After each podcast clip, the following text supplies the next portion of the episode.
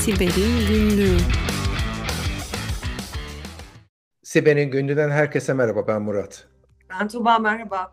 Tuğba ben bugün eski bir haberi sunacağım ama benim için çok önemli, yani herkes için çok önemli olduğunu düşünüyorum. Atlamışım itiraf ediyorum ama önce senin haberinle başlayalım mı?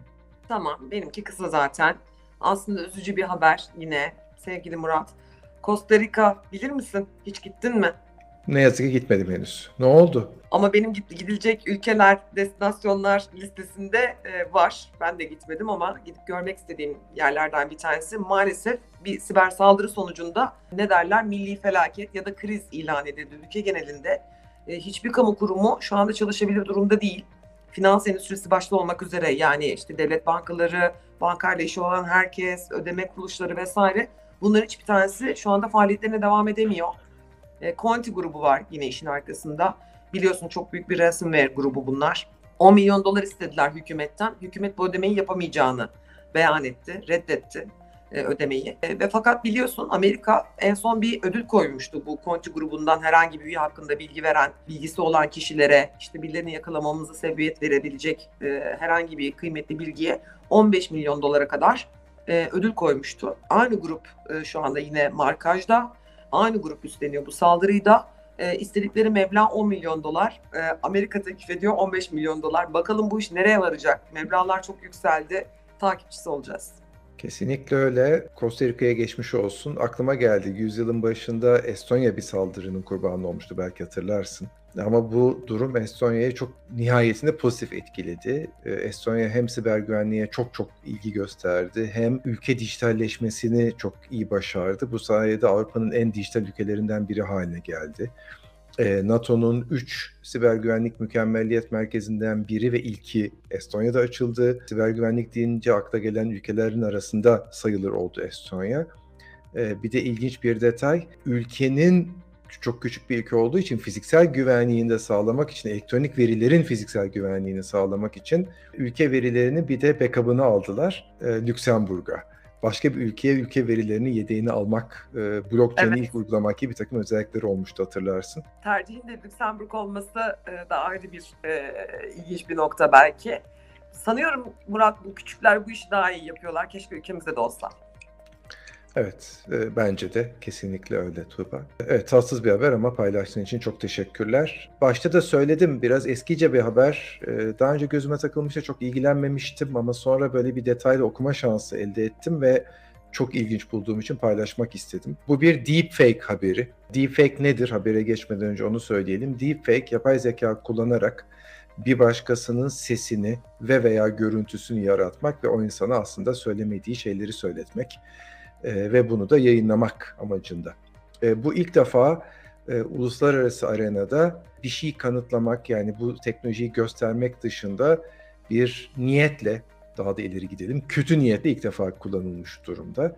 Ukrayna Başkanı Volodymyr Zelenski'ye özel, özel yapılmış bir deepfake bu. Onun önceki videolarını yapay zeka ile bir araya getirip Özetle işte sevgili vatandaşlarım artık bırakıyoruz bu işleri. Rus askerlerine teslim olun, direnmeyin mesajı veren ve e, geçen ay Twitter'da yaklaşık 120 bin, ondan biraz daha da fazla Facebook'ta yayınlanan bir videonun deepfake olduğu ortaya çıktı. Sonuç olarak bu videoyu ben önceden izlememiştim zaten İngilizce ya da bildiğim dillerden birinde de değil doğal olarak. Ama videoyu izleyince de aslında videodan haberdar olur olmaz videoyu izledim. Tabii o gözle bakınca bunun sahte olduğunu yakalamak çok kolay. Çünkü video şimdi ufak ufak gözüküyor da ekranlarınızda.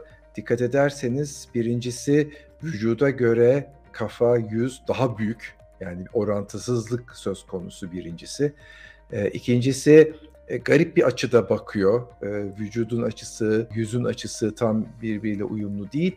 Buralardan aslında çok da uzman olmayan bir göz bile bu videonun sahte olduğunu anlayabilir. Hele hele başkanın alternatif videolarını izleyen birisi vücuduyla kafası arasındaki oranın daha orantılı olduğunu bilen birisi bunu çok daha kolay yakalar. Ama tahmin ediyorum bu karalama kampanyası, dezinformasyon e, Ukrayna'da bir takım şeylere de sebep olmuştur. Ama dünyada da büyük bir yankı buldu. Bu deepfake'in e, bir siber savaş aracı olarak kullanılmasına da böylece şahitlik etmiş olduk Tuğba. Sevgili Murat, aslında bu teknoloji çıktığından beri biliyorsun hepimiz bundan korkuyoruz biraz da. Ee, çünkü bu hepimiz aslında çok tehdit eden bir unsur. Biliyorsun işte Photoshop vesaire de bu amaçla çok fazla kullanılabiliyor. Özellikle sosyal medyada yalan haber e, yaymak açısından da önemli. E, ben de çok küçük bir ekleme yapayım. E, şu anda henüz yasalaşmadı ama yasa tasarısı olarak meclise girdi. İnternette yalan haber yaymakla alakalı olarak bir ceza müeyyide geldi bununla ilgili. Gerçi biliyorsun insanlar zaten bir şekilde bulunup yargılanabiliyorlar. E, ama özellikle anonim hesapların mesela sosyal medyada e, kalmamasıyla alakalı sosyal medya platformlarına cezai yaptırımlar geleceği söyleniyor.